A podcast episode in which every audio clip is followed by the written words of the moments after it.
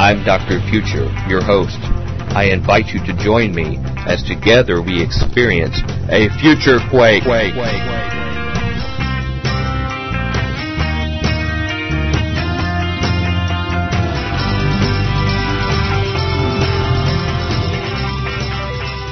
Welcome to the Future Quake Show. I'm Dr. Future. And I'm Tom, new exegetical thing, bionic. Well, that sounds like all theological Uh, there. Yeah. I was reading this really interesting article right before we flipped the mics on about uh, this new exegetical principle where you take, you look at the questions in the Bible, specifically the gospel narratives. And by the way, explain exegesis for some of our listeners. Uh, it's like how you study, the steps in how you study and uncover the truth and meaning and what, what is meant in the Bible. How's it different from eisegesis? Eisegesis is make bringing meaning from a systematic theology or commentary to the Bible, Okay, to the text. okay. Uh, And exegesis means you look in the Bible to and find to, de- to determine the meaning, yeah. Okay. And I mean, I think there's there's a little bit of place Mm-hmm. for both things, 'cause- but mostly it's like we got to be like really inductive. Well, I want to go on the record that I love Jesus, whether it's exegesis or eisegesis. That's, that's that's like yeah, I don't know. That's a good one. I like that. Wow, sorry to mean to interrupt you. I just want to make sure people understood what you're saying because they just got hit with that in the first few milliseconds of Future Quake. Well, we try to keep people informed around here. You know, I mean, Yeah, You know. I wish you'd get me up to speed. it's good to be back with you, everybody. Um, we hope you enjoyed our last few weeks' shows, and uh, just a couple real quick announcements we have. I uh, want to remind everybody about the NRB, Mm-hmm. uh, National Religious Broadcasters. You and I are going to be praying there. we're going to be praying. It is not an event. It is not a meeting. You and I are going to be praying. Mhm. it's a prayer meeting. But if I our mean, friends wanted to join us, well, it's just you and me praying. Uh, if they would like to join us while we pray, we would love to have you there. Uh, right there at the Opry Mills parking lot, presuming that it's still open like it was when we scouted out I hope it doesn't snow. on, I know, anything could happen. Saturday, February 26th at 5 p.m. Central Time. Probably be there about an hour if we're allowed to stay there. And uh, if not, we'll head to the Shoney's across the street. But we're going to pray, intercede for our leaders, Christian leaders that are all meeting inside the hotel, all warm and toasty on the inside. We'll we'll be out there shivering and probably set some garbage cans on fire or something. And yeah, you know, it'd be like uh like Escape from New York, but only more intense. more more without, yeah, look for yeah. the Future Mobile. It'll have the two chandeliers Yeah, on, the, Kurt on the fender. yeah, it'll have the chandeliers on the front fenders. Yeah. But uh, yeah, come see us. We'll have the Future Quake flag uh, Mm-hmm. out there. If there's a wind, it'll be blazing in the in the air. If not, it'll just be there It'll be hanging. with the Future Mobile. Yep. But we're going to pr- seriously, we want to pray humbly and reverently for our Christian leadership. We don't mean a thing. God does. His purposes mean everything. Mm-hmm. And we want to intercede for our brothers. And go to the front of futurequake.com if you want to read what we're up to. Go down the left hand column. It's got the prayer. We'd like for you, if you can't come to pray with us at that time, at 5 Central Time on Saturday the 26th, or if not then, whenever you can, pray it or something else that you feel Yeah. like. And uh, the Just don't logistics, pray against all the chips, well, not more than normal. um, so that's that. Mm-hmm. Uh, I have one other little quick thing um, on the two book set that's available. Um, you know, uh, which has um, uh, the eugenics war, New World Order and the eugenics wars, and also uh, Lies the Government Told You books, which I believe those two books are a good way to break the ice with anybody you know, family, coworkers, whatever, about the kind of stuff we talk about on Future Quake. And just want to encourage everybody to get them. Uh, you know, when uh, Andrew was on our show, he sort of raised the bar and put down the gauntlet that we would announce the names of people who bought it. Yeah. Okay, so I guess I have to do it. So now I'm going back through the records trying to find out. They're they're not flying off the shelf. I want to tell you, they, they may end up we being got like, like, the one name on the well, yeah. close. They may be like the new Coke. Okay, may may go over like I got that, a couple but cases of that I, somewhere. I sure hope uh, I sure hope uh, things pick up. They just have been in the last couple of days.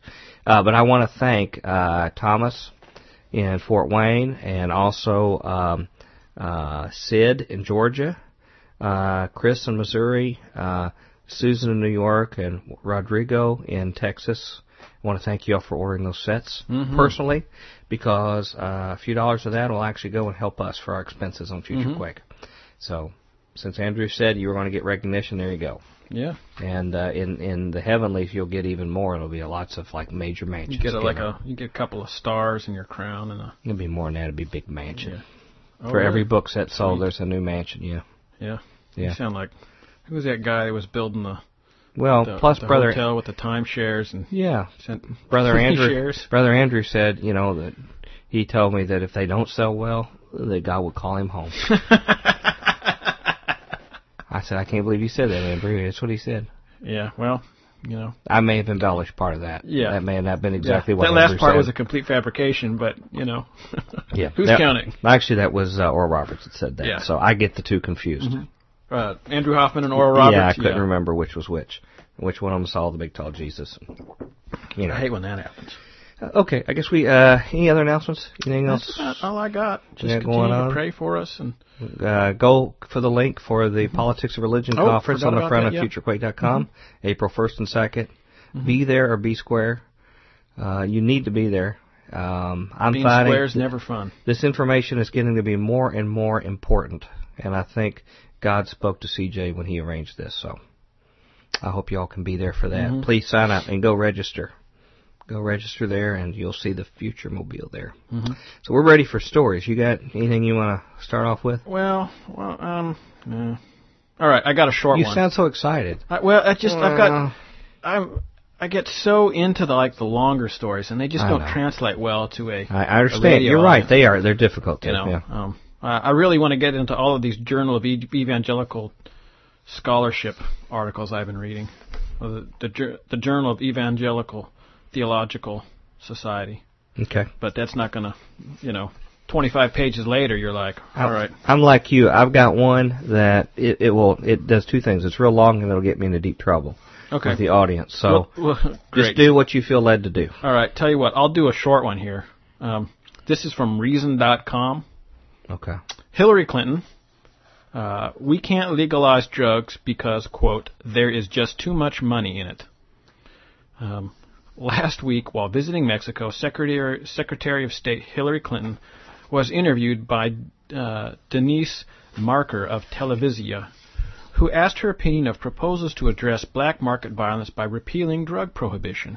Clinton's response illustrates not only the intellectual bankruptcy of the prohibitionist position, but the economic ignorance of a woman who would be president. Hmm. So, Hey. yay, he's not not uh, uh, uh, author is not pulling any punches here. Uh, and so then they go to this go to this little thing. Uh, Maerker asks, in Mexico, there are those who propose not keeping going on with this battle and legalize drug trafficking and consumption. What is your opinion? Clinton says, I don't think that will work. I mean, I hear the same debate. I hear it in my country. It's not likely to work. There is just too much money in it, and I don't think that you can legalize small amounts of um, you can legalize small amounts for possession. But those who are asking so much money selling, they have to be stopped. What? I, I I don't know if I, unless I misheard that, it's like he's conceding it's it's big business yeah. or she Yeah. big business, and then run interrupt it, but then said, well, maybe we can like make some kind of deal or something like that. I'm or- not. I'm just not sure how. Um, it's not like not a defense. It's like Yeah. a word salad. You know, Yeah. you get to pick and choose and leave the stuff that you don't like at the bottom. It still leaves you Mhm. empty Like inside. Carrots and Yeah. stuff. Yeah. Yeah. Uh, Clinton evidently does not, the author continues, Clinton evidently does not understand that there is so much money to be made by selling illegal drugs precisely because they are illegal. Prohibition not only enables traffickers to earn a risk premium that makes drug prices much higher than they would otherwise than they would otherwise be. It delivers this highly lucrative business into the hands of criminals who, having no legal recourse, resolve disputes by spilling blood.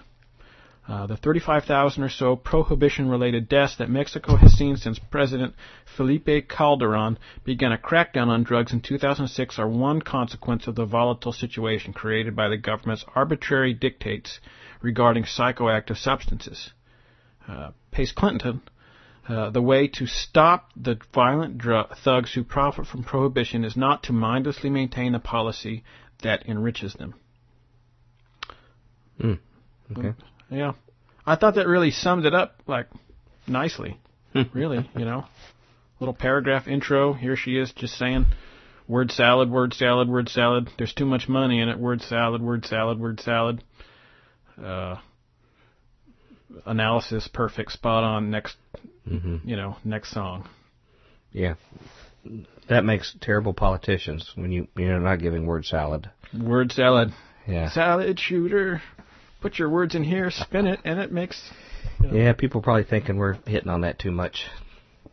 Well, But I see more and more evil emanating from that, and Christian church won't even have a, a respectful discussion about it. You know, you know, it's interesting. One of the things that my studies has led me to is the real interplay uh, of justice and righteousness, Yeah. and just what that entails. You know, Yeah. um, the directives of of of you know, like pleading the case of the mercy, you know, Right. the you know the poor and the the fatherless, the widow, and all that stuff, and uh, upholding the needs of of all of this stuff, and just how this goes along with.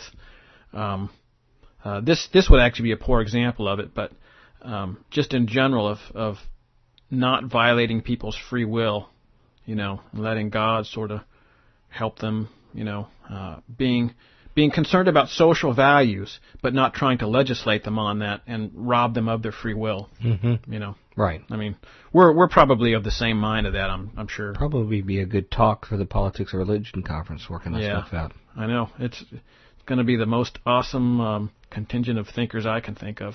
Well, and then you and I'll be there too. Yeah, Hey, would you like a couple uh, of brains and two clunkers. You you aren't going to do the long one? Uh, I, I might do the long one later. Okay. I, I've got a lot to go through, and it's just You want me to dive in? please. Okay. I got one. I got one that that might be even more intense. Go ahead. Okay. Um, this was from uh, Infowars. Uh, WikiLeaks bombshell points to 911 stand down. Uh, newly released WikiLeaks documents concerning the activities of three Qatari men who conducted surveillance of the World Trade Center and boarded flights on the eve of the 911 attacks adds to a plethora of evidence that, that at the very least, U.S. authorities were aware of the plot and deliberately stood down. The FBI has launched a hmm. manhunt for a previously unknown team of men suspected to be part of the 911 attacks, reports the Daily Telegraph, British newspaper. Secret documents reveal that three Qatari men conducted surveillance on ta- the targets, provided support to the plotters, and had tickets for a flight to Washington on the eve of the atrocities. Ten days later, they flew to Los Angeles, where they stationed themselves in a hotel near the airport, which the FBI has now established was paid for by a convicted terrorist, who also paid for the airline tickets. Hotel staff have told investigators that they saw pilot uniforms in their room along with computer printouts detailing pilot names, flight numbers, and times on packages addressed to Syria, Afghanistan, Jerusalem, and Jordan. Wow. Yeah. The revelation that these men may have been involved in the pre-planning for 911 again highlights the fact that the plot was known ahead of time. Whether they were double agents laying a trail for the attack to be later blamed on Muslim patsies, or they were generally part of the plot is immaterial. The fact that their behavior, amidst a myriad of other obvious indications that an attack was imminent, was not acted upon by U.S. authorities provides yet more evidence of a stand down. Hmm. Well, I, the one thing that I, I hate to interrupt, but the one thing that really I, I think people really need to look into World Trade Center Seven. You know, Larry mm-hmm. Silverstein is on camera saying that. Well, you know, about three thirty in the afternoon, mm-hmm. I talked with the president, the Yeah. president, I, the chief of the chief of the fire department in New mm-hmm. York, and said we need to pull it. Right. You know, we need to pull it, and we brought the building down. Well, it they takes it takes weeks to, of course, wire a building for demolition. Right. You know, to say that I, you know, that happened in hours, you know, is crazy. Yeah, it happened right after that. Yeah. Yeah. And Um, even the- got their memos messed up, and here you have was the CNN and the BBC both standing in front of the building reporting it was down while it was still standing up behind before. Yeah, 20 minutes before. Yeah. We think the building's down. Oh, look, man, it's still standing up Uh-huh. there. Oh, The yeah. other thing, of course, is that NORAD, uh, the only time in its 54 year history, uh, well, 53 year history, I think, uh, yeah, something like that, in its 58 plus year history, Mm-hmm. Yeah. uh, the only time it was turned off was like between 7 a.m. and 11:30 a.m. Uh, on September Yeah. 11th, 2001. So would the government speculate that somehow the terrorists knew weeks in advance that NORAD was going to turn it off then, and that's why they planned it at that time? Well, I don't know, but it certainly seems There's if- just really dumb luck. Yeah, well, uh, speaking of dumb luck, there is of course Marvin Bush sitting on the the head of the company called Securacom that had the security Right. for the upper third of uh, I think Trade Center Two, World Yeah. Trade Center Two, with a contract that expired the very day of the attacks at Mm-hmm. like 8:30. It's a coincidence. Um, sure, it's all it's all easily explained away. Yeah. Just ask NIST. U.S. Special Operation Command's Able Danger program identified the hijackers and their accomplices long before 911, but when the head of the program, Colonel Anthony Shaffer, tried to pass information on to the 911 Commission, he was gagged and slandered, and the vital information his team had passed on was ignored and buried. Curt Weldon, former U.S. Republican congressman and senior member of the House Armed Services Committee, documented how the government tracked the hijackers' movements before 911. Louis Alsaka, the man who trained six of the hijackers, was a CIA informant. A number of the other alleged hijackers were trained at U.S. air bases. In the months prior to 911, alleged hijackers Khalid Aldamar and Nawaf El-Hami were renting rooms in a house owned and lived in by an FBI informant. Whoa, what? Yeah. In the 2002 article entitled The Hijackers We Let Escape, Newsweek's Michael Isikoff and Daniel Klaidman documented how the CIA tracked two suspected terrorists to a uh, Al Qaeda summit in Malaysia in January 2000, then looked on as they re-entered America and began preparations for September 11th. You know, that's a lot like the uh, one, the mastermind of the 7/7 bombings, Mm-hmm. John Loftus, who was a former head of CIA. Yeah, Uh, uh, he's on. He was on Fox News saying, "Well, I don't know what went on, but you know, the uh, the SAS." Uh, let him into M- and MI6 led him into the United States where he was setting up training camps, Yeah. and then the CIA and the FBI got wind of it and tried to arrest him, and the MI6 said no, and then uh, they were going to arrest him at flying back to England, and it didn't work because MI6 let him through, and then uh, uh, he was traveling on a diplomatic passport. He said that all on Fox News. yeah, You know, it's Yeah. like a, a, the same, right. exactly the same thing that you're saying here. I saw something else that on on Fox News archive today that if we have time I want to talk about it. It sort Okay. of blew my mind. Uh, the fact that there were numerous Al Qaeda affiliated terrorists involved in the pre-planning stages of 911 is unsurprising, given that former FBI translator Sibel Edmonds' testimony that Bin Laden was working for the U.S. right up to the day of 911. On the very morning of 911, the money man behind the alleged hijackers, Pakistan's ISI chief Mahmoud Ahmad, was meeting with U.S. government intelligence officials. Indeed, even after 911, the so-called spiritual leader of the very hijackers, who allegedly slammed Flight 77 into the Pentagon, Anwar al-Awlaki, was himself invited to dine with Pentagon top brass mere months after the attack. Al-Awlaki was later involved in directing the underwear bomber, who was allowed to board the plane by order of the U.S. State Department, aided by a well-dressed man who got Abdul Muttalab uh, on the airliner despite the fact that he was on a terror watch list and had no passport. Eyewitness and Delta 253 passenger Kurt Haskell subsequently blew the whistle to state that Umar Farouk Abdulmutallab was given the bomb by the U.S. government to create a pretext for the implementation of naked body scanners and boost TSA's budget. Yeah, he was he when he made those allegations. Uh, uh, Kurt Haskell, Yeah. uh, he was he was demonized publicly by oh, the yeah. mainstream media. They said he was crazy. and then it then it came out that you know Yeah. he's totally 100% right. Yeah, they finally admitted it. He Yeah. cried uncle after they tried to intimidate him. Yeah. While there has been plenty of focus on possible connections between other Muslim suspects and the alleged 911 hijackers, little has been said about the role of the infamous dancing Israelis, who mm-hmm. brazenly displayed their foreknowledge of the plot after they were witnessed setting up camera equipment pointed at the World Trade Center before the attack unfolded. When the plane slammed into the towers, the men were seen dancing, cheering, and congratulating each other. The details of these new WikiLeaks documents only serve to confirm that there were numerous drills and preparatory actions taking place immediately prior to 911, indicating that an attack was imminent.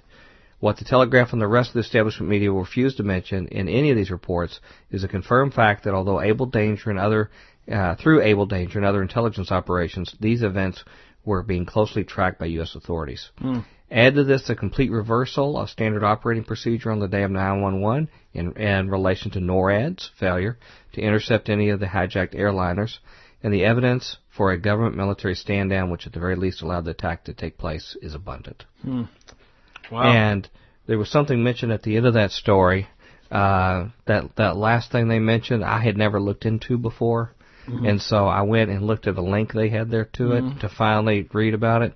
And if you want me to get into it, I can now or later. It's up to you. About the like? about the I had never really looked into the dancing Israeli story. I've heard of it. Yeah, uh, do you know much about it? I just I just know that multiple people that I know and respect have said that there's footage out there of what appears to be a bunch of dudes speaking Hebrew, putting the camera up, and then watching the plane hit the planes hit the towers, and then celebrating. Right. And now, granted, there was a lot of weird stuff going on that day. I mean, yeah, from all no fronts. of it. Um, would you like to hear a little bit more about it? Um, I'm kind of scared to say yes, but I will anyway. Would you? Okay. Well, I don't want to alienate any of our listeners. There are some of our listeners that really disagree with us on some of these kind of stories, and and many of my respect. And in fact, I'll just mention one of my friends, uh, Sister Marcy, out there. Some of the, the topics that we have, she will very very graciously explain the other side on things, and mm-hmm. I appreciate her. Yeah, I just want to go on a record and thank her for that um, even though she's very patient with us and things she disagrees with. But mm-hmm. if well, I, I more people talk like that, we, yeah. we could figure stuff out. Yeah, I appreciate multiple points of view as long as they're like semi-civil and right, you know, conform to basic logic and mm-hmm. stuff. That's right. Uh, now, have you ever been to this website, whatreallyhappened.com? Yeah, I used to go there a lot. It's a pretty good website from what I yeah. can tell. I mm-hmm. mean, for I mean, it's referenced. It's yeah. deeply referenced in the material mm-hmm. that it has. Um, this is something that has a little more detail about the dancing Israelis that I never looked at before. Um, it mentions at the top of this story, and this was linked from InfoWars. It says on the day of the 911 attacks, former Israeli Prime Minister Benjamin Netanyahu was asked what the attacks would mean for U.S.-Israeli relations. His quick reply was, "It's very good." Well, it's not good, but it will generate immediate sympathy for Israel. Um, he says, as the world watch and disbelieve and ask the question, Mossad operatives were seen dancing with joy. A Mossad surveillance team made quite a public spectacle of themselves on 911. The New York Times reported Thursday that a group of five men had set up video cameras. The New York Times. Mm-hmm. A group of five men had set up video cameras aimed at the Twin Towers prior to the attack on Tuesday. Now this is this is an article right from that time, okay? Mm-hmm. And were seen congratulating one another afterwards. Police received several calls from angry New Jersey residents claiming Middle Eastern men with a white van were videotaping the disaster with shouts of joy and mockery. They were like happy, you know. They didn't look shocked to me, said a witness. They were seen by uh, New Jersey residents on September 11th making fun of the World Trade Center ruins and going to extreme lengths to photograph themselves in front of the wreckage. Mm-hmm. Witnesses saw them jumping for joy in Liberty State Park after the initial impact. Later on, other witnesses saw them celebrating, and they have references in this article. If you want to mm-hmm. l- look it up, if y'all want to see what really happened.com, it's called 911 attacks. The five dancing Israelis arrested on 911. Mm-hmm. Uh, so, so each one of these sentences has a reference from some media source or reported. Mm-hmm. It says uh, later on, other witnesses saw them celebrating on a roof in Weehawken, and still more witnesses later saw them celebrating with high fives in a New Jersey City parking lot. It looks like they're hooked in with this. It looked like they knew what was going to happen when they were at Liberty State Park, as one observer. One anonymous phone call to the authorities actually led them to close down all of New York's bridges and tunnels. The mystery caller told the 911 dispatcher that a group of Palestinians were mixing a bomb inside a white van heading for the Holland Tunnel. I think I can remember that. Yeah. Uh, here's the transcript from NBC News. It says, dispatcher says, New Jersey police, caller, yes, we have a white van, two or three guys in there, and they look like Palestinians and going around a building. Caller says, there's a minivan heading toward the Holland Tunnel. I see the guy uh, by Newark Airport mixing some junk, and he has those sheik uniform. He is what? He's dressed like an Arab. Okay, and and the writer notes here, why would a mystery caller specifically say they, these Arabs were Palestinians? How would he know that?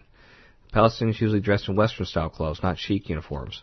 Uh, based on that phone call, police then issued a be on the lookout alert for a mini white minivan heading for the city's bridges and tunnels from New Jersey.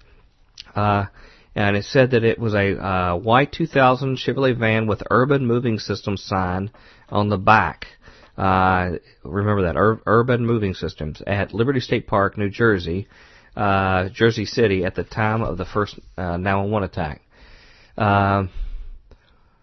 Let's see. Um, It says if it says these individuals in the van were seen celebrating after the initial impact and subsequent explosion. FBI Newark field office requests that if the van is located, hold for prints and detain individuals.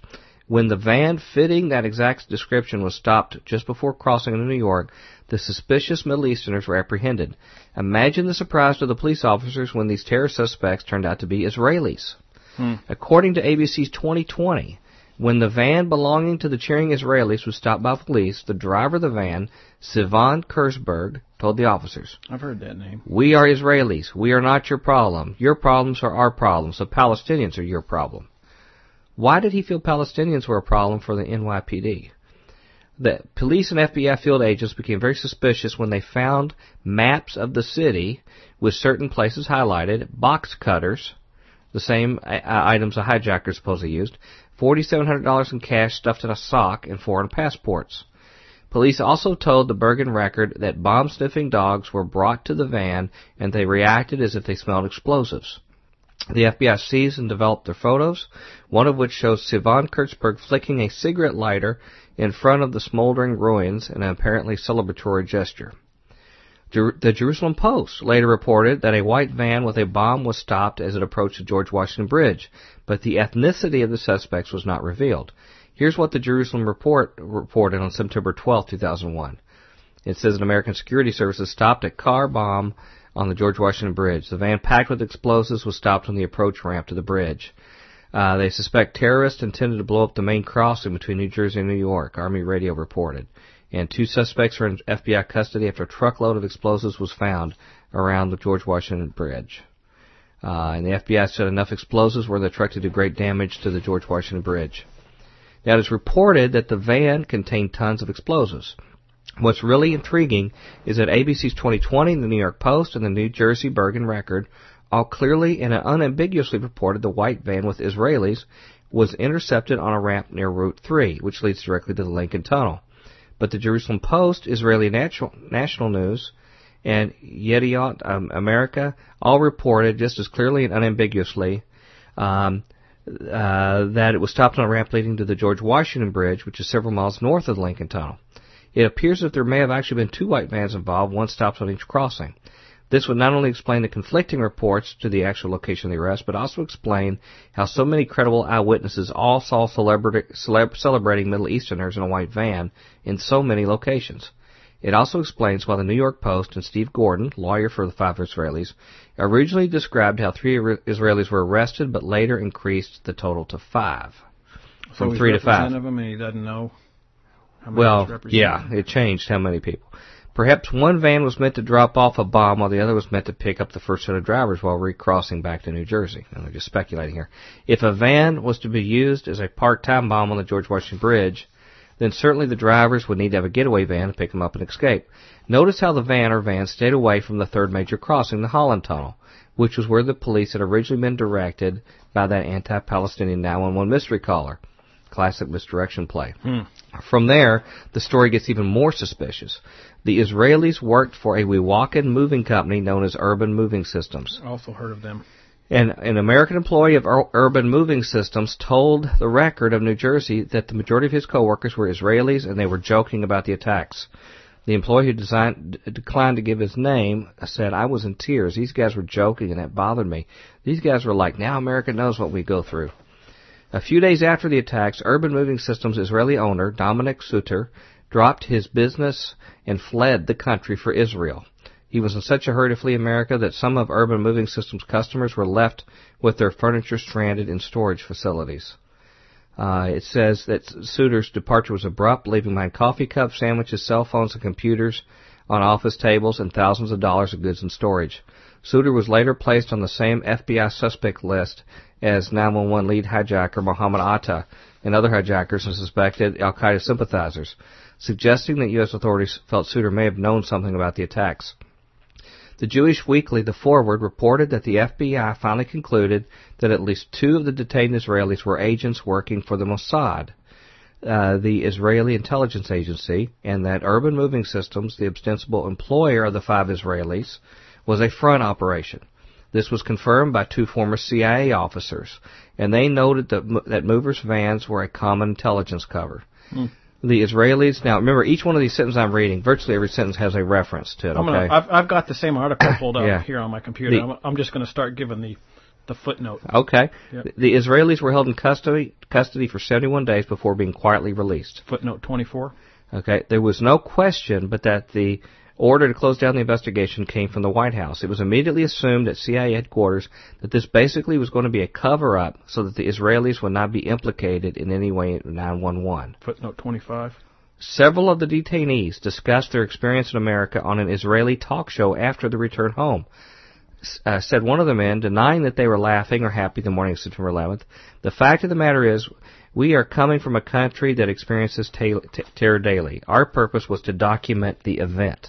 Footnote 26. That's very weird, by the way. Yeah. Well, how how would they know there'd be an event to document on 911? That's a very mm-hmm. good question. Yeah. It doesn't take Sherlock Holmes to connect the dots of the dancing Israeli Mossad agents. Here's the most logical scenario. This is their opinion, okay? The Israeli movers cheered the 911 attacks to celebrate the successful accomplishment of the greatest spy operation ever pulled off in history. One of them, or an accomplice, then calls the 911 police dispatcher to report Palestinian bomb makers in a white van headed for the Holland Tunnel. Having thus pre-framed the Palestinians with this phone call, the Israeli bombers then head for the George Washington Bridge instead, where they will drop off their time bomb van and escape with urban moving accomplices. But the police react very wisely and proactively close off all bridges and tunnels instead of just the Holland Tunnel. This move inadvertently foils the uh, Israelis' misdirection play and leads to their own capture and 40-day torture.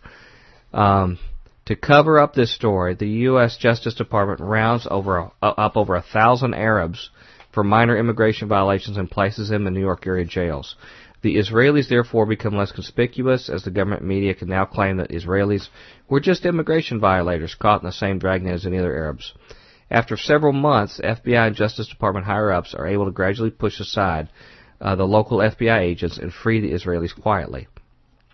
It says here that Osama bin Laden was blamed immediately for the 911 attacks, even though he had no previous record of doing anything on the scale.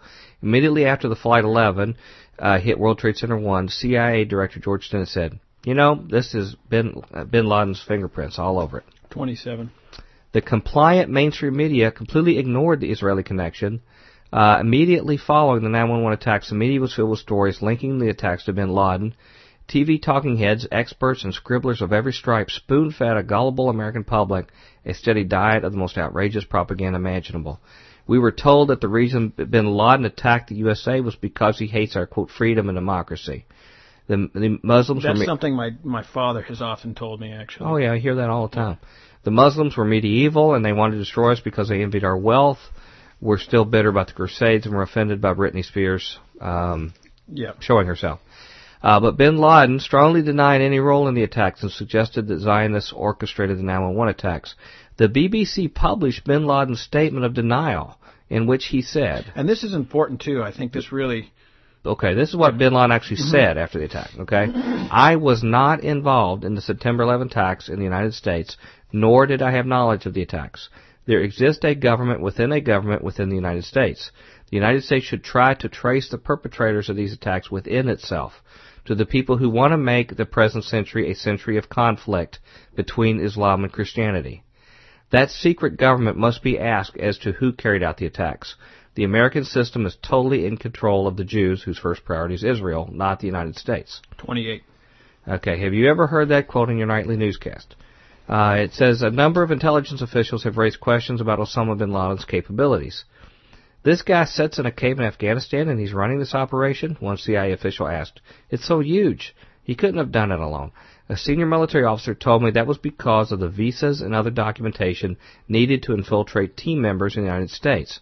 A major foreign intelligence service might also have been involved. 29. I'd also like to comment that, you know, nearly 10 years later, he's been hiding presumably in a in an area that's 200 miles by 800 miles long Impossible to find or get. and he's impossible to find there's you know we can't find him he he and we're paying everybody. We're Yeah. paying everybody in that part of the world, He- paying them money, but we can't even get anybody to turn There's literally hundreds of, of drones with, you know, cameras on them, and we've got so many military personnel there. We could literally put, uh, put a military, you know, a, a guy with a gun every Yeah. ten every every ten feet, Yeah. and we still can't find him. Right, right. Okay, it says uh, Bin Laden is not named as the perpetrator of 911 by the FBI. When asked why there's no mention of 911 on bin Laden's most wanted page, uh, Rex Tomb, chief of investigative publicity of the Ooh, FBI, I said, missed one. 30, sorry.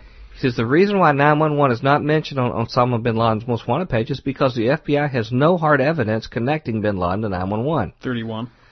So we've never made the case or argued the case that somehow Osama bin Laden was directly involved in 911. That evidence has never been forthcoming. That's a quote from Dick Cheney. 32.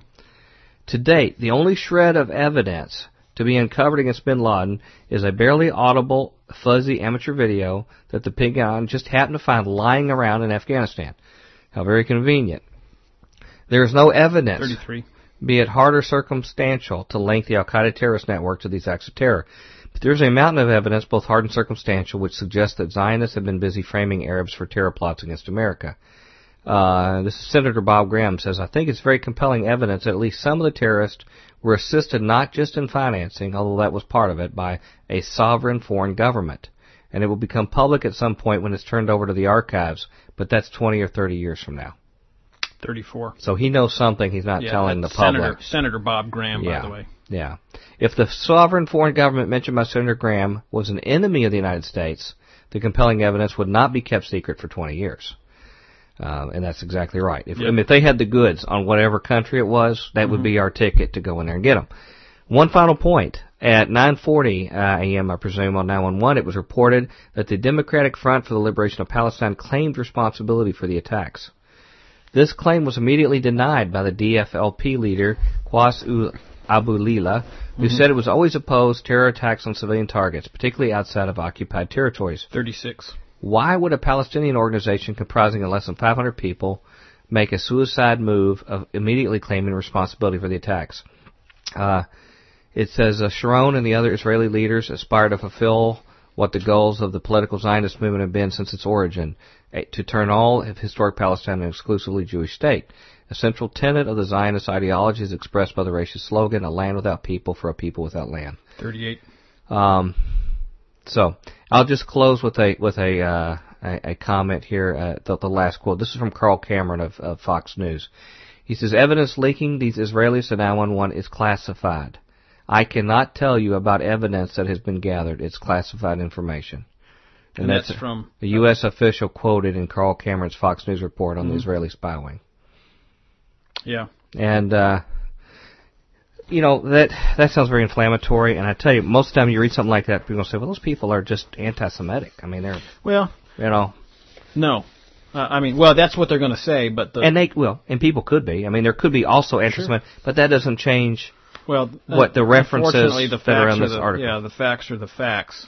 You know, if if this article is true, then you know, And that doesn't Just- mean just- that Jewish people are bad. no, I it would. doesn't mean that God still is not doing things with them.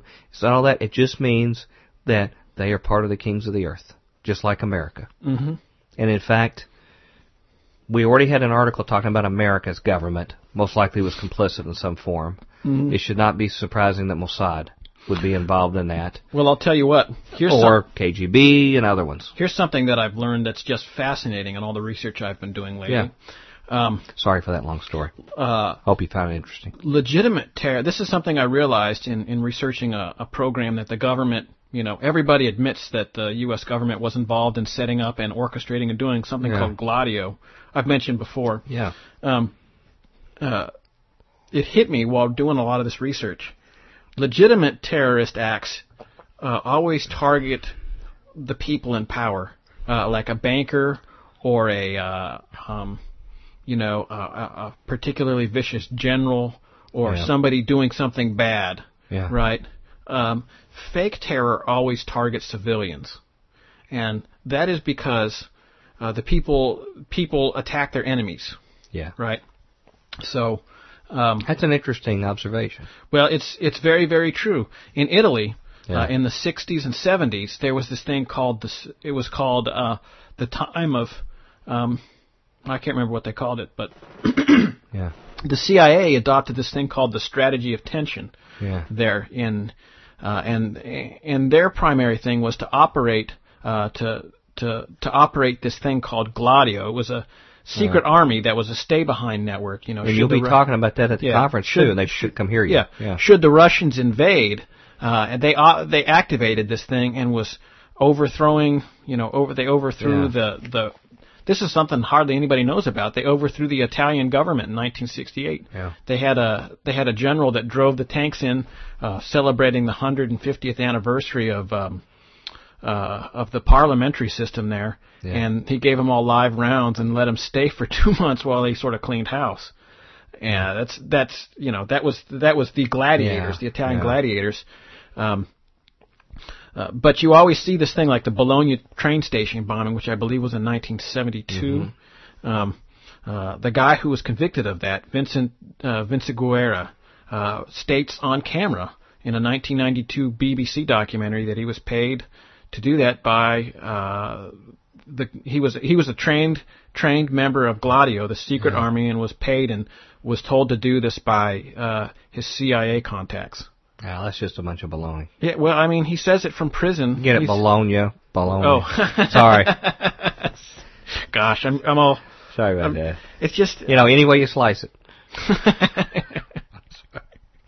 it's just I get so frustrated, as I'm sure you do too, where I see I see I see uh, honorable men and women, such as our U.S. servicemen, Yeah. going and doing what they feel is the right thing to do, and it's it's in their mind they're doing the right thing, but they're being used, they're being played, they're And they're told to do what their commanding officer says, rather than what their pledge was, which was to defend and protect the U.S. Constitution. Yeah. Uh, and the other side of that, of course, is you know, innocent men and women get blown up. Mm-hmm.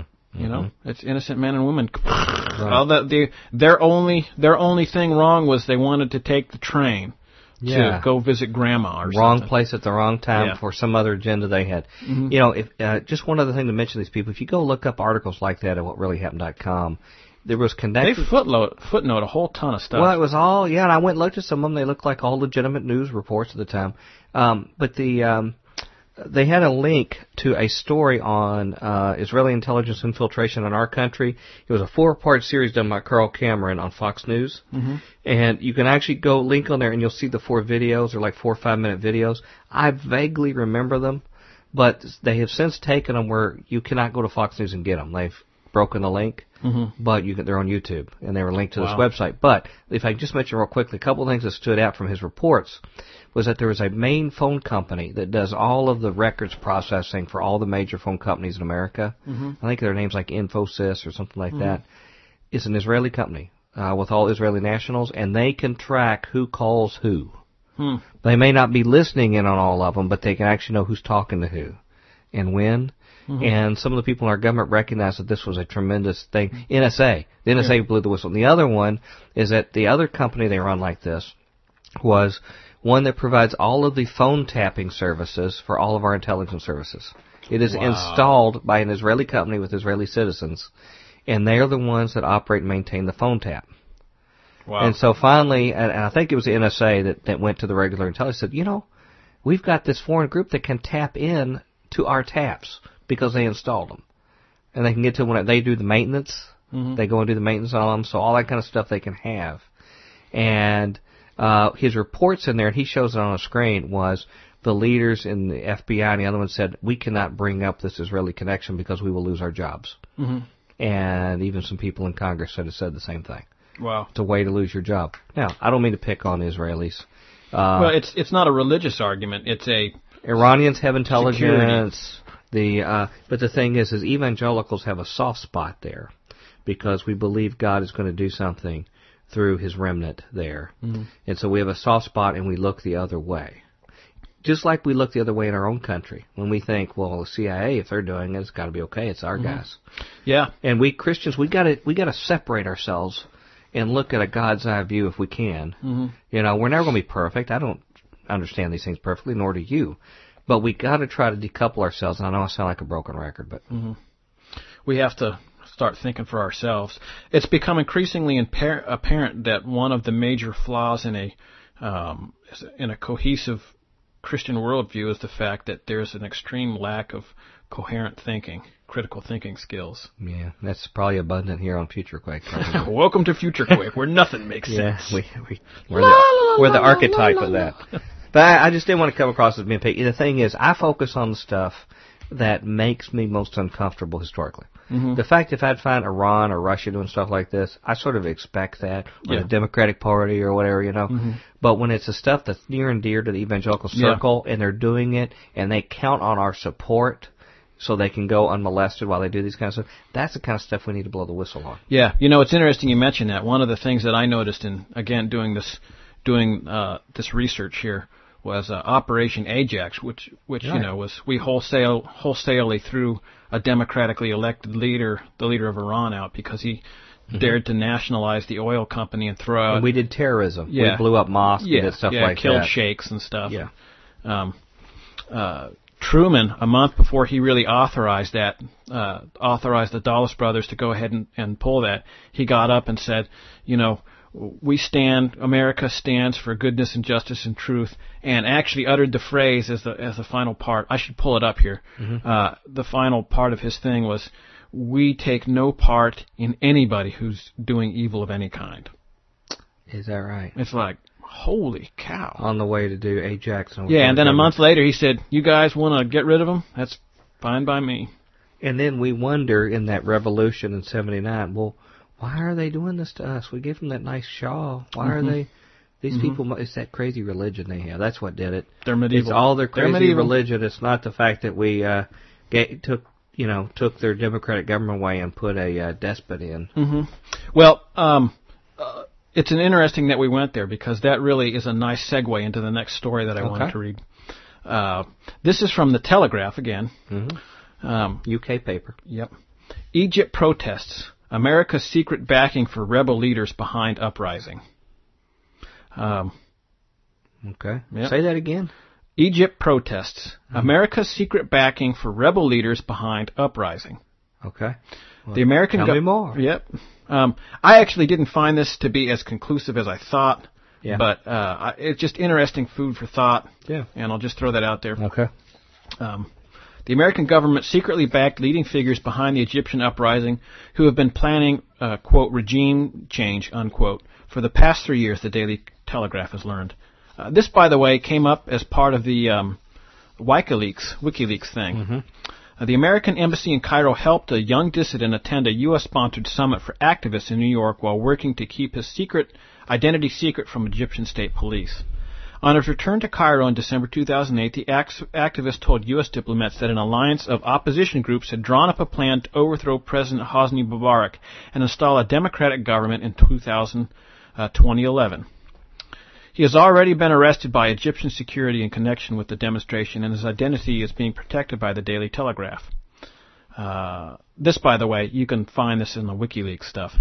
Uh, the crisis in Egypt follows the toppling of Tunisian President Zine uh, al Abidine Ben Ali, who fled the country after widespread protest forced him from office. He, he fled with a ton and a half of gold, by the way. Oh, I thought that was kind of Yeah. interesting. must have been hard to walk. Now, he had his wife carry it in. Okay. Also, interestingly enough, she was with it all. The disclosures contained in previously secret U.S. diplomatic dispatches released by the WikiLeaks website shows American officials pressed the Egyptian government to release other dissidents who had been detained by the police. You know, speaking about this, a, a little aside, I found out today that uh, the executive uh, for Google uh, had a big hand in this of organizing this stuff. Yeah. Uh, I'm not sure the all all of the ramifications, but I saw a headline. I didn't have a chance to read it all, but I saw that they had just released him from prison, and I talked to a few people, and they said, yeah, it was because they arrested him because he was organizing some of the protests. Who was? Uh, an executive, uh, uh, the Egyptian executive for Google. You know, Google is a multinational Yeah, company. you yeah, have to yeah. have executives. And he was organizing these protests, telling people where to go and all this stuff, and ostensibly using Google, uh, a backdoor in the technology to, to do to do that, He was like the human search engine for him. Or not so human. Yeah, Just okay. you know, you know, flip the flip the switch. I guess Mm-hmm. I don't know. Um, Mr. Mubarak, facing the, cha- the biggest challenge to his authority in his 31 years in power, ordered the army onto the streets of Cairo yesterday as rioting erupted across Egypt. Tens of thousands of anti-government protesters took to the streets in open defiance of a curfew. An explosion rocked the center of Cairo as thousands defied order to return to their homes. As the violence escalated, flames could be seen near the headquarters of the governing National Democratic Party. Um, police fired rubber bullets and used tear gas and water cannon in an attempt to disperse the crowds. Uh, boy, and I'll tell you, I saw a terrible video of these guys in the street stopping what appeared to be like a diplomatic car. Cause it was all white, bulletproof, and everything. Mm-hmm. And they, he just somebody, whoever was driving, slammed on the accelerator and just drove through, you know, like 50 people. It was mm. horrible. Mm. Um, wow. Yeah. Um, William Hague, the foreign secretary, urged the Egyptian government to heed the legitimate demand of pro- demands of protesters. Hillary Clinton, the U.S. Secretary of State, uh, said she was deeply concerned about the use of force to quell the protests. Um, the U.S. government has previously been a supporter of Mr. Mubarak's regime, but the leaked documents show, show the extent to which America was offering support to pro-democracy act- activists in Egypt, while publicly praising Mr. Mubarak as an important ally in the Middle East. In a secret diplomatic dispatch sent in December 30, sent on December 30, 2008, Margaret Scobey the U.S. ambassador to Cairo recorded that opposition groups had allegedly drawn up secret plans for regime change to take place before elections scheduled for September this year. Um, and they just go on and on and, and, and sort of reiterate that point. Um, the protests in Egypt are being driven by the April 6 youth movement, a group on Facebook that has attracted many young and educated members opposed to Mr. Mubarak. The group has about 70,000 members and uses social networking sites to orchestrate protests and report on their activities. Hence the mm-hmm. you know complicity of, of the Google exec. Yeah. Um, uh, although, as again, as as I understand it, he was it wasn't that he just left the switch on. He was quite a bit more active. Uh, the documents released by WikiLeaks revealed U.S. embassy, embassy officials were in regular contact with the activist throughout 2008 and 9, considering him one of their most reliable sources for information about human rights abuses.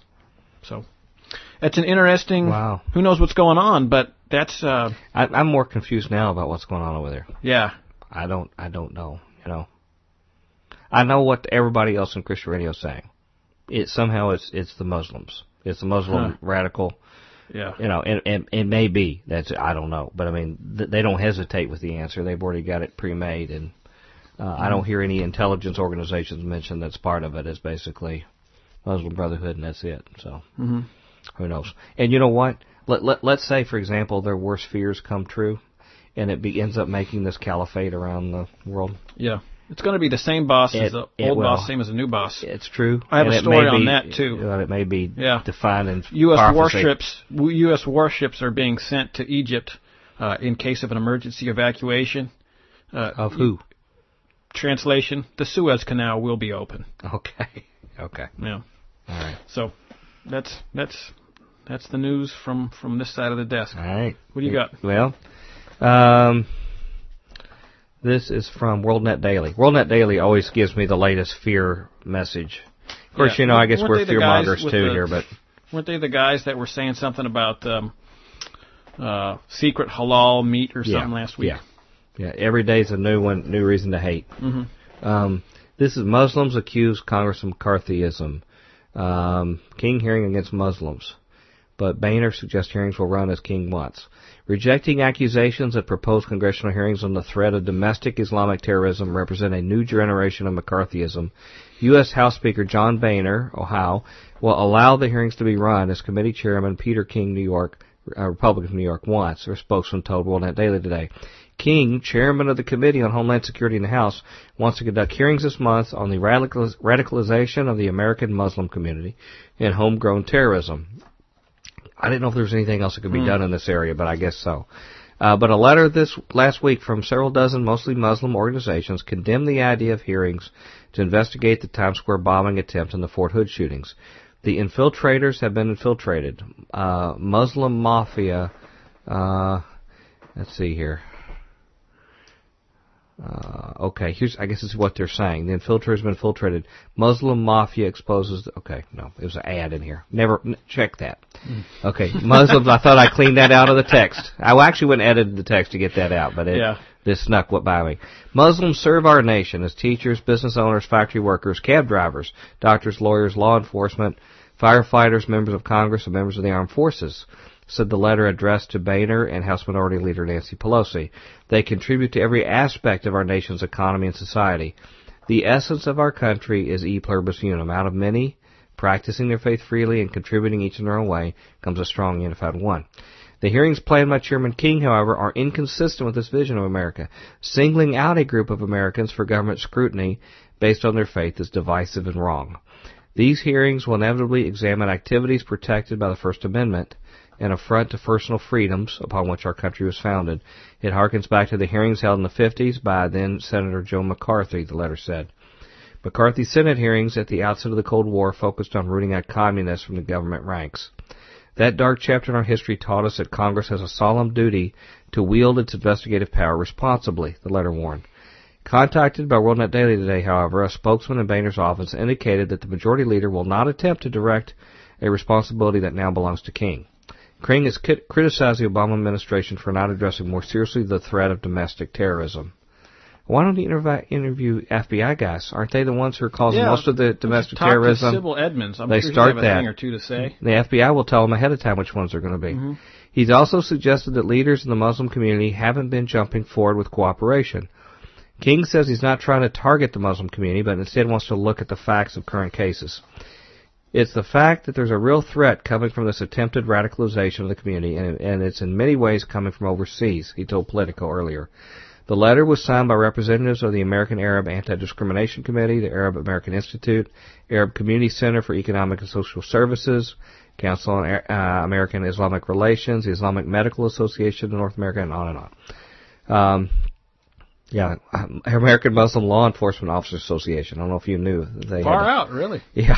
If Chairman King wishes to address violent extremism, then we hope you will ensure that he examines the violence motivated by extremist beliefs in all its forms in a full, fair, and objective way, the letter said. Hmm. Providing a public government forum for these erroneous and offensive views has consequences, the letter warned. The American public takes cues from government officials.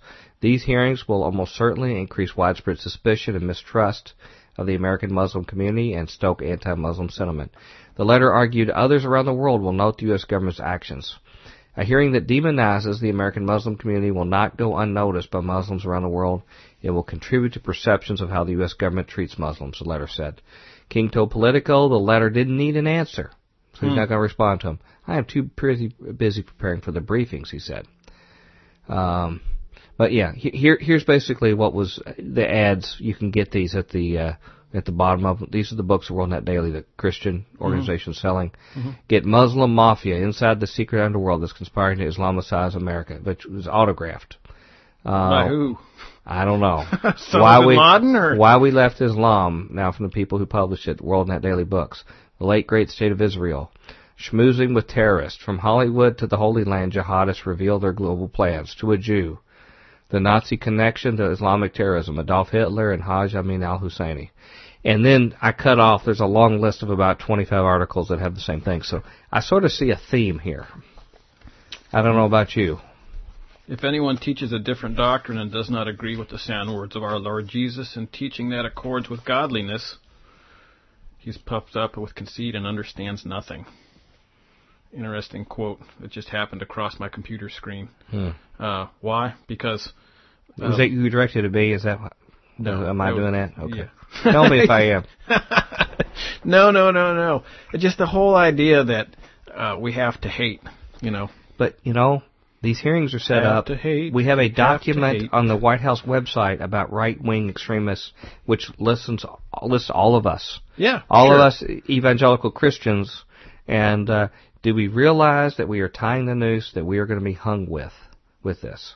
We are considered extremists too. The government, ext- You know, um, um, yeah, exactly. people who love the unborn are you know, extremists. um, uh, uh, a, a very dear brother in the Lord, I, um, I'm drawing a blank. Up in Chicago, made this great. He made this great, great thing. He said, uh, "This guy, this guy walks into a, in into a uh, eating establishment and takes his hat off and puts it over his drink, and he says, um, "Watch, I'll drink that drink without m- without moving my hat. I'll bet you a hundred dollars each to these two guys sitting next to him." And they said, "Okay."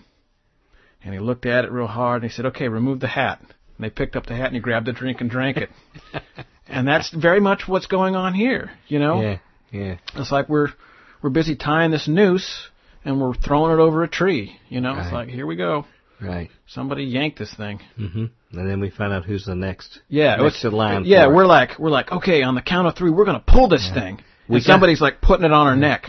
It, well, it's like Pull harder, and When- you're like feet are off the ground, and you're like pull harder. we, we hang we hang the, ground. Muslims, and then we say, "Oh, we got the bad guys. Good, we got the bad guys." And then suddenly you realize the guy holding the noose, and it's like, "Oh, oh, he's the bad guy. Yeah. He's sticking it over my neck. Maybe he's the bad guy, not Mm-hmm. the one's getting hung in the noose."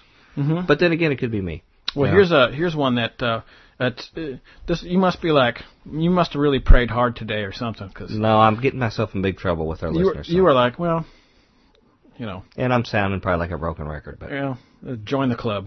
I, if they saw my Happy, basket, happy, happy, Yeah. happy. because it's it's just Trails like that WorldNet Daily story I just read. I get those every day, like multiple ones. I know. I, I don't get it, man. and they keep fanning the flames. Mm-hmm. And, and I'm not saying that there aren't radicals that are doing stuff that need to be addressed, but sure, but it's the the problem is so much more complex than we're always the good guys and they're always the bad guys. man, and it's just unrelenting, like some new facet of hatred every Yeah. day. Yeah, you don't hate enough. Gotta hate some more. Well, you yeah. saw they're selling lots of books. They're selling lots of products and Yeah. books, all that. Everybody's Well- getting in the act. It well, and. I mean, confession time. You know, I bought into at least some of that stuff right after you know nine eleven. Me too. It, it takes a while to get, even get that out of your system, even knowing the Me too. knowing the thing. You know, it's like I gotta get Mm-hmm. gotta get the hate out. I appreciate Peter Goodgame, and I appreciate um, David Lowe, Mhm. you know, even Robert Hyde and others Mhm. who all were like that with us, you know. Yeah, And they started asking questions earlier, yeah, you know. yeah. It's Yeah. funny. It's funny because uh, I might get I might be getting too autobiographical with with uh, Brother Mhm. Robert's uh, Yeah. life, but he says he really kicks himself because you know he found out he he had a long time to figure all this stuff out and he didn't. Yeah. He really feels down on himself about that. Well, you know But what? it, it takes a while, you know. That is really, a he was- motivating factor to do something then. yeah. Well, I just take it like here's a guy who's really smart, and it took him a while to figure out. So Well, Evangelical people want to serve Jesus. They want to do what's right, and that's what's tragic. I want to make a lot get, of money. When we get hoodwinked, we Yeah. get we get hoodwinked, and Yeah. you know we're supposed to have Jesus in our hearts, and and I'm not saying I'm still not being hoodwinked. Some, it's just that I really want to find it and get it out. you Yeah. know. hmm Uh, you got anything else? I've got one micro story. Uh, Okay. But you lay on us what you want. Confirmed. FBI got warning day before OKC bombing. Oklahoma City, Yeah. Another one. Documents released under Freedom of Information Act shows Fed. No, wait a. You said in your definition, fake terrorism kills civilians, right? Yes. Okay. Um, tends to. It's not always Yeah, perfect, yeah, but right. um, yeah. I mean, there was this guy named I could go on and on. Guérin-Sérac. He Mm-hmm. bounced around between Portugal, Spain, and then Franco got tired of him, kicked him out, and he went to Guatemala. Yeah. And that was his thing. He was blowing up, blowing up people. That's what he was good at. Yeah. Um, confirmed. FBI got warning day before the Oklahoma City bombing. Documents released under Freedom of Information Act show feds tried to coerce Terry Nichols into accepting responsibility for phone call warning of imminent attack in return for protecting him from death penalty. New documents released under the Freedom of Information Act confirm that the FBI received a phone call the day before the Oklahoma City bombing warning that the attack was imminent and that the feds tried to reach a dealer tried to reach a deal with bomber Terry Nichols to take the death penalty off the table if he admitted making the call. to cover their tracks for. Yes. The documents were released by Salt Lake City lawyer uh, Jesse Trentadue, who, in the course of a 15 year battle in trying to ascertain why his brother was tortured to death during an FBI interrogation related to the case, interestingly, I actually read a story about that. He, that was the first thing I ever read. Will Grigg. Real Grigg right. Yeah, I know, And I me went, too. Wow, that's. I, I think you told me about it. And Yeah. I went, wow, if this is true, Right. this is horrible. And that was the tip of the iceberg of Grigg's normal investigative work. Yeah. Yeah. Um, um, during an FBI interrogation. His, his brother was tortured to death during an FBI interrogation related to the case. Has all but proven the attack on the Alfred P. Murrah building was an inside job run by FBI agents who were handling Timothy McVeigh. What that indicates to me, there is a record somewhere of that phone call, and the FBI needs to explain it, says Trentadue in an interview with the, with KTOK News. If the call was from one of their informants like McVeigh, McVeigh, clearly they had they had knowledge of the bombing and didn't stop it. The Fed's attempt to make Nichols accept responsibility for the phone call occurred in 2005 after Nichols was visited by an attorney named Michael Selby who claimed he was working for the government and would guarantee Nichols was spared the death penalty if he played ball in covering up uh, FBI foreknowledge and involvement in the bomb plot. This was the first I had ever heard of such a telephone call having been made uh, said Nichols in an affidavit filed recently in a Utah U.S. District Court, and I told Mr. Selby that as well as the fact that I had not made that telephone call. Um, Selby also tried to get Nichols to reveal the location of a box of explosives that the FBI failed to find during an initial, initial home search of Nichols' home in 1995. He was fearful the FBI would come into possession of it, and then no one would ever know who else was involved, said Trentadue and his fears proved true because the FBI apparently found out about the box of explosives hidden in the basement of Nichols' home and got the box. McVeigh and Nichols' fingerprints were found on the box, along with the fingerprints of at least two other individuals whose names were redacted by the FBI. Uh, Trentadue believes the government was desperate to reach the box before Nichols could make its location known to Homeland Security rather than the FBI. The attorney says it would have shown that uh, the attorney says it would have shown others were involved as government informants in the bombing conspiracy, reports KTOK. Uh, when you look at these documents, that this was being monitored, this search for the box of explosives at the highest levels within the Department of Justice, right up to and include the White House, I think. I mean, this wasn't your local FBI office handling this thing. This was being run right out of the main justice in Washington, D.C., says trent Trentadue. Um, Lawyer Jesse Trentadue has embarked on a fearless campaign to uncover the truth behind his brother's death, and the evidence that he has gathered in the process clearly indicate that the FBI have been killing witnesses who have direct knowledges, uh, direct knowledge of the fact that the Oklahoma City bombing could not have gone ahead without the aid of FBI informants, and that the government had prior knowledge of the attack on the Alfred, Alfred P. Murrah building at least four months in advance. Uh, I wonder if we could get uh, Mr. Trentadue on the show. That would be great. I've been wanting to do a show on this, and I've been trying to figure out who's just the right person to have on our show. Sounds you know, like- they could cover the whole story. Yeah, sounds you know. like uh, uh like this legal eagle here, Mr. Trentadue, might Maybe. be an He interesting guy. can cover the whole thing. Yeah. You know, the guy who was um, the attorney for um, uh, McVeigh, Yeah. he also wouldn't be bad too, because he still has him, a lot of that. Maybe could get them both on. Who knows? Very interesting. Yep. Trentadue's evidence points to the fact that federal agents killed his brother because they mistook him for Richard Lee Guthrie, a member of the Midwest bank robbery gang that included McVeigh and had been robbing banks before the attack. Guthrie was found hanged in a cell while in federal custody a day before he was due to give a confessional interview about the Oklahoma City bombing.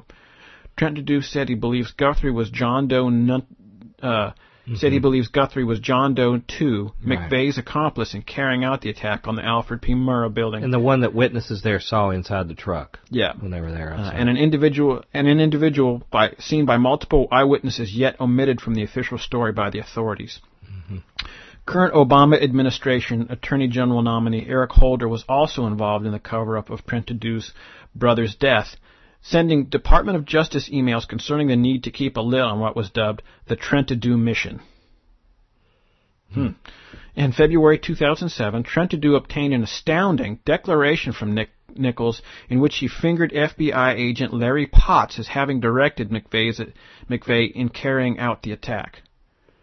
Uh, I, I, now, correct me if I'm wrong, but uh, just to be clear, McVeigh McVeigh was given the death penalty, right? yeah, and- lethal injection. Yeah, and, and, and Nichols was not. Right. Yep. But you know, some of the people who witnessed the execution walked away and swear they saw McVeigh moving or doing something like that after he was declared dead. Whoa. Yeah. You know, the same thing. It's funny you mention that because the same thing. You know, can we say about, witness protection program? Yeah, you know? because the same the the same claims have been about uh, made about Bernie Madoff. right, that, that's uh, right. you know. Ken Lay, Yeah. same thing.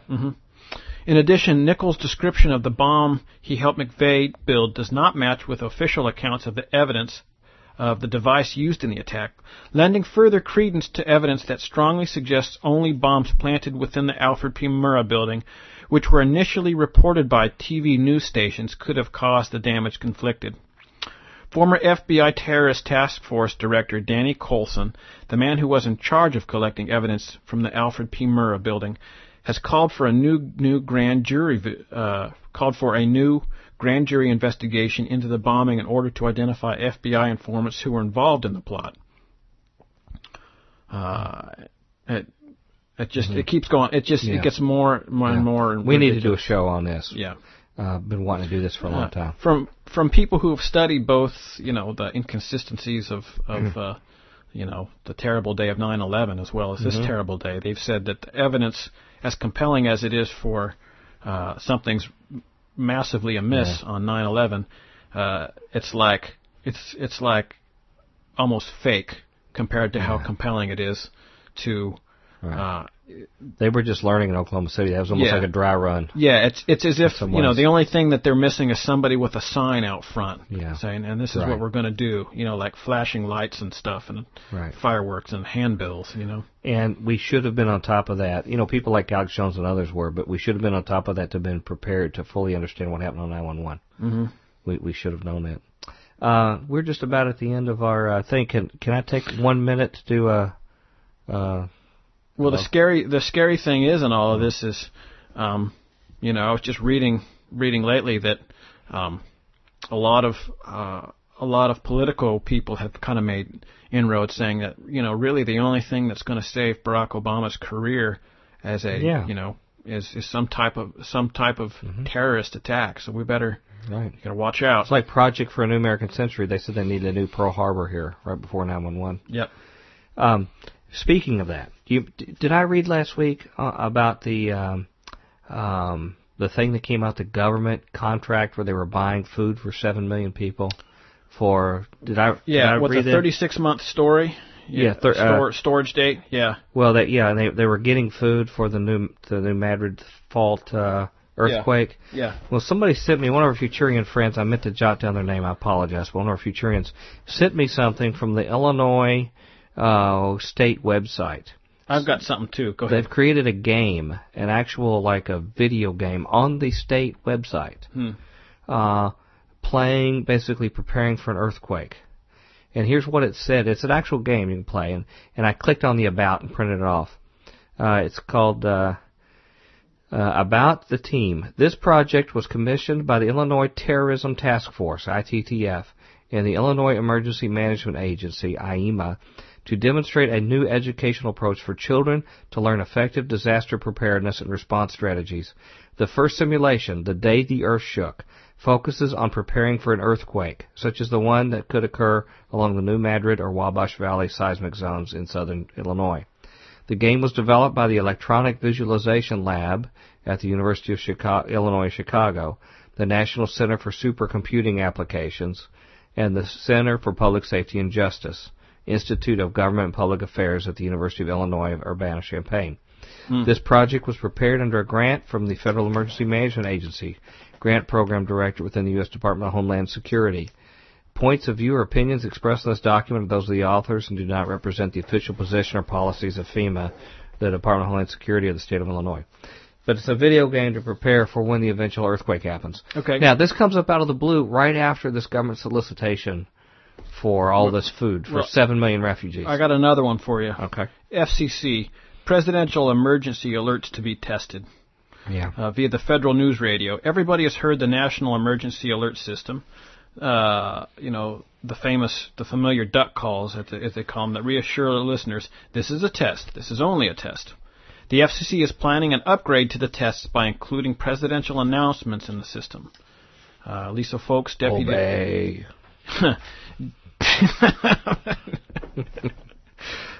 Deputy Chief of the Public Safety and Homeland Security Bureau of the FCC explained that the federal drive uh, to the federal drive, the president presidential alert, alert isn't new. The primary goal is to provide the president with a mechanism to communicate with the American public during times of national emergency, says Fowlkes. The change, she said, is that prior to last week's order, there was no rule in place to call for or allow a test from top to bottom. Fowlkes said, there's never been a test from top to bottom where it's issued by FEMA and it goes straight down to all the different levels of EAS Hmm. uh, to the, the American public. This is a martial law tool, basically. Right? Yeah, yeah, that's what it appears like to me. Yeah. Wow. Well, uh, we're getting down to the end. Can we do a few little listener emails? Roll it, Futurians. roll it, baby. Hear the voice of the Futurians. Mhm. You know, I'm still way behind on these. We missed a couple weeks on them, so uh, just wrapping up December, starting in January. Sorry if these are a little little old here. This is from our friend Maria. uh, this is about Walid Shoebat. Uh, says, Dear Dr. Future, it is such a gift to get to hear you weekly. wow, Uh, I'm so sorry they don't feel that way about you, Tom. Uh, well, I know. to me. idiot. Thanks. You Delete. Give you me that thing. I'm gonna rip it in half. You shouldn't call him an idiot. That's not very nice. Oh, you meant you were. I'm sorry. me, yeah. Okay. No, Maria, we're just joking, Maria. Thanks so much to you both for the work you do for us listeners. In my mind, there's no doubt that Shoebat is a Zionist tool. I'm very glad that you exposed him as such and brought him to the attention of your listeners. In regard to this subject, I still wonder whether the decision of the WNO new owners was due to how you've been revealing the reality behind Israel, uh, example, the USS Liberty. Zionists have a longer reach than you may be aware of. Well, I hope you have a wonderful Christmas. I pray for many blessings for you in 2011. she's a lot more conspiratorial than I am. Yeah, uh, that's uh, for the owners. I, I I didn't look at it that way. I think they have No, other I fish to fry, but who knows? We're poor. Yeah, needed I money. know. I don't know. We don't mean to just pick on that. We're, I explained myself earlier in this show. We we need to talk about the stuff that makes us most uncomfortable because the regular Christian nobody radio else. covers Mostly, everything else. Yeah, their whole thing is how to live your best li- life now, and we're like yeah. how to expose your biases and become more, and thereby become more holy through a process of sanctification. Whew, that's a mouthful. This is from Melissa. Uh, again, again, these are a few weeks old here, so they're referring to the Walid Shoebat in Crystal Cathedral. Uh, it says, "Thank you for debunking Walid Shoebat. Uh, I was the one who had suggested him. Oh wow! One of the people that suggested having him on the show. While it sometimes feels like a band-aid being ripped off to hear things like this, the truth is far more important. Melissa, we know how you feel. We have the band-aids ripped off mm-hmm. with us all the yeah, time. I feel like I'm bleeding all the time. Yeah, for six years. Regarding the Crystal Cathedral, bankruptcy and family-related money transactions and housing allowances. Remember that story did with Crystal mm-hmm. Cathedral? Kansas City, for some years, there's been a similar issue. However, the pastor in question is still in his office at his church. And it seemingly is indeed his church. A lot of funny money transactions, staff that comes and goes. Ex- exposés on in the local news, and yet he's still there. And his wife, children, and their spouses are all on staff. Uh, it says you can get details in the 10,000 plus post, not kidding, at kctalks.com. Um, it says they have traced down the value of their houses, cars, etc. They've also tracked similar situations in other ministries. I was almost sucked into this church, but what I can only call the power and discernment of the Holy Spirit kept me from getting swept in. Amen. Wow. Once a few of the uh, aforementioned exposés came out, I dropped the church like a hot potato. Uh, it was while doing research regarding the news allegations that I found the KC Talk site. Bottom line, at least for me, pay attention to what your church is doing with incoming funds. Are they open and honest about it? Do they tell you how much? Do they tell you what the budget is? Will they answer your questions? Here, I can answer those for future quakes. We have basically no budget. You don't think we're hiding lots and lots of money? Well, You might be, but We- I know that I'm not. we have sold. you want to see my car? there, there's five book sets. Can you help me so to push far. my car so I can get it started? We've You know? already sold five book sets so far, Well, so you know, Yeah. getting a few dollars off each one of those to have to hide. Mm-hmm. Okay, anyway. Um, do they tell you what the budget is? Will they answer your questions? Uh, or, are, as in the case of this place, are they discouraged or possibly escorted out the door? The answer to these are no, be very leery. How many staff members are related to the senior pastor? In some cases, this is legitimate, but if it looks like he's putting everyone in his family to work, he probably is. Mm-hmm. So the Crystal Cathedral revelation you read in the podcast I listened to yesterday wasn't quite the crush it could have been. I grew up listening to the Hour of Power, and for many years, and it was the only church I could attend. So anyway, that's another comment. Thank Power. you. That sounds like was a like a fighting thing. yeah, like Power Rangers. Yeah. Okay, um, this is Sister Rangers. Ruth, who's listened to us for a long time. Haven't heard from her a little while, but Yep. uh, she says, um, Brother Mike, she says your December 24th program was excellent as usual. uh, and your report around the 20 minute mark is why I don't listen or attend Jan Markell's Olive Tree Ministries radio show, Understanding the Times, and events conferences anymore, at least for the last three years. Mhm. Never had any involvement with her, so can't speak. Uh, yeah, I don't know who Um, she is. I would I see her name occasionally, but um, I, I would not say everything. I know our listeners know who she is. Uh, I would not say everything that she believes is false, but she's been brought into this anti-Muslim mentality, hook, line, and sinker. I praise God for discernment and pray for all Christians, actually everyone, in that respect daily. Well, that's good. Pray for everybody, including your enemies. Uh, I also want to give a rousing second to the email you read from Robert Bob at the end of the program. So now even our Futurians now have fans. we have Futurian that funny? listeners that have their own fan that. club. Yeah. Okay, you and Tom keep up the great work. Sincerely seeking the truth in all things in Christ, Ruth. Uh, so, and she says she's our sister in the Christian faith. When we have a couple more? Yeah, man. Keep, Okay, keep I don't want to press like our 'em. luck here, but uh, I like hearing from our Futurians. They're sharp people. Uh, when they agree with us, they are. Yeah. Uh, okay, this is from Brother Dell. Okay, Mm-hmm. and uh, Dell is a uh, preeminent author, and he's a very, very skillful believe, author. Did he did he not send us some books? Mhm. Yeah. Mm, At my request. No, he wasn't pushing. I asked when I I did some reading on him and said, Very "Man, this guy's unlike us. He's legitimate." Yeah. And uh-huh, so yeah. I asked basically, and he was very kind uh, Mm-hmm. to do that, but it was at my request. Uh, he says, uh, "I'm enjoying the new format. You and uh, you and Tom bring topics to the fore which are overlooked and or ignored by the mainstream religious media. Many will be deceived, but not by Future Quake. Blessings." Thanks, brother Dale. Yeah. We appreciate that. Right on. Um, uh, Dell, you let us know if we can mention. We always give first names out of privacy for people, but if we can mention who you are, we'd like to send people over to see where your books are because uh, you're one of our friends in high places, brother Dale. Mm-hmm. Um, this is from Kyle, our friend Kyle. Um, by the way, his his uh, middle name uh, is all emails are clear to read on air. You- so he has a middle name too. Sweet. Yeah. This is a Joe Farah recent episode comment. He says, Hey, Dr. Future, on your year-end wrap-up episode, you mentioned Joseph Farah's attitude toward the innocent that may be tortured at Guantanamo Bay. Mm-hmm. That does not surprise me. It saddens me, but doesn't surprise me. I had a very odd email conversation with him back in early 2003 that essentially ignited a small essay war between WorldNetDaily and LewRockwell.com. Oh, interesting. He got he got Lew Rockwell involved in the fray. I question his attitude about 911 and our need to attack Iraq. Now, I want to mention this. Kyle, I have the actual long discourse. Kyle figured out something was wrong with all this stuff way before you and I did. He did it like shortly after 911 and before the Iraq War. He knew things weren't adding up, and he he had the data there and shared it with uh, with uh, um, Joe Joseph Farah because Wow. Joseph Farah was originally skeptical of some things, and then he sort of drank the Kool Aid. Um, he says, I question his attitude about 911 and our need to attack Iraq. I mentioned that if he knows the government lies about the original Iraq War in 91, the horror of Waco, the lies about the Oklahoma City bombing, TWA 800, and others, why should he trust this same government when we are told this invasion must occur? He essentially told me that he had sources not of the government proving the necessity, and essentially told me that if I didn't join this righteous fight for life and freedom, I could take a hike. Now he's being very kind. Actually, it was much more derogatory than that. What Joseph Farah told him. I then contacted Lew Rockwell and asked him what was going on. He agreed with my position and forwarded my letter to the columnist of his, uh, Karen DeCoster. Not long after, inspired by my email, unknown to me at the time, she reflected how WorldNet Daily had changed since 911 and did not seem to be the watchdog of the government that it once was. That's This- interesting. Yeah, it is.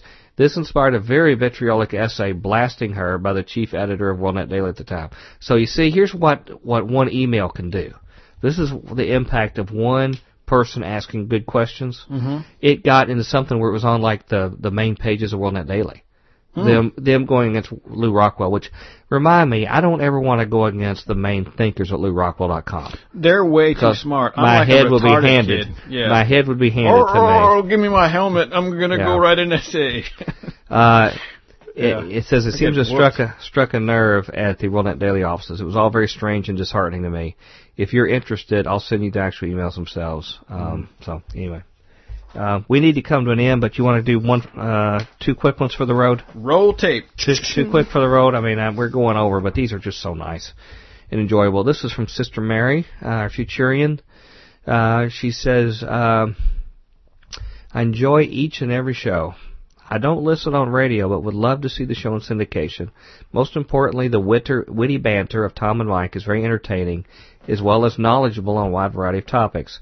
I have listened to every one of your archive shows. Again, another Wow. person's listened to, you know, we're almost now 250 weekly shows, okay? Mm-hmm. Uh, she says, you know, these are a couple hours, you know. She says, I've listened to every one of your archive shows, and each and every one was jam-packed with plenty of researchable information. Hmm. I think she's given us the benefit of the doubt. I Yeah. can think of a few of them She- kind of my, she might have hit she's her being extra but, kind. you know. She's being It's extra okay. kind. Yeah. In fact, so many of your shows are so outstanding that it is hard to pinpoint any guest or subject as being more valuable to listen to than the other. Kudos and blessings to you both for helping me and my family stay on the narrow path of Christ. Hmm. Man, I, that isn't that a shot in the arm? I mean, that's that's ministering to us. Yeah. When you Big know, time. now people need to tell us the truth when we're screwing up. Yeah, they need to tell us, and they do. Your head is But- too big. but they Mr. do. Bionic. But it's sure. You do not know anything about biblical exegesis. Well, okay. I'm not going to comment on that. But, you know, when somebody says that we are helping them and their family stay on the path of Christ, That's we couldn't have a more noble goal, whether we're good at yeah, that or not. That's I mean, like the best thing ever. she's grading on a big curve for us. Yeah. But I, I can tell you, Mary, and everybody else, that's that's what our goal is. You know, we we certainly not make a lot of money of that, or we'd be very Mm-hmm. unsuccessful at it. Um, last one here. I, I, this is a uh, return one from uh, uh, Sister Melissa, um, uh, who sends information occasionally that's useful here. She says, uh, "I'm listening to your archives on my iPod. I'm on the Sherri Tenpenny interview. Wow." I'm one of those who gets flu shots every year. Rethinking that for next year. Doctors tell me every year to get one because I have upper respiratory that leads to chronic sinus infections. And I had no idea there were aborted fetuses and vaccines. That horrifies me. Again, thank you for revealing the truth, Melissa. Wow. So, we've got lots more, and we will get to them later, but right now we need to bring in Merv, who can tell you how to contact us at Future Quake. Future Quake radio broadcasts are archived at www.futurequake.com, suitable for downloading or streaming, as well as other show information. Email Dr. Future and Tom Bionic at drfuture at futurequake.com. That's D-R-F-U-T-U-R-E at futurequake.com. Tell us your name, city, and radio station or internet, and if we can use your name on air. Comments on the shows, topics, or guests, or suggestions for future show topics or guests are most welcome. Dr. Future and Tom will discuss selected emails each week during the radio broadcast. I think I forgot that a week or two ago. We missed It old Merv. He was pretty steamed at me. Yeah.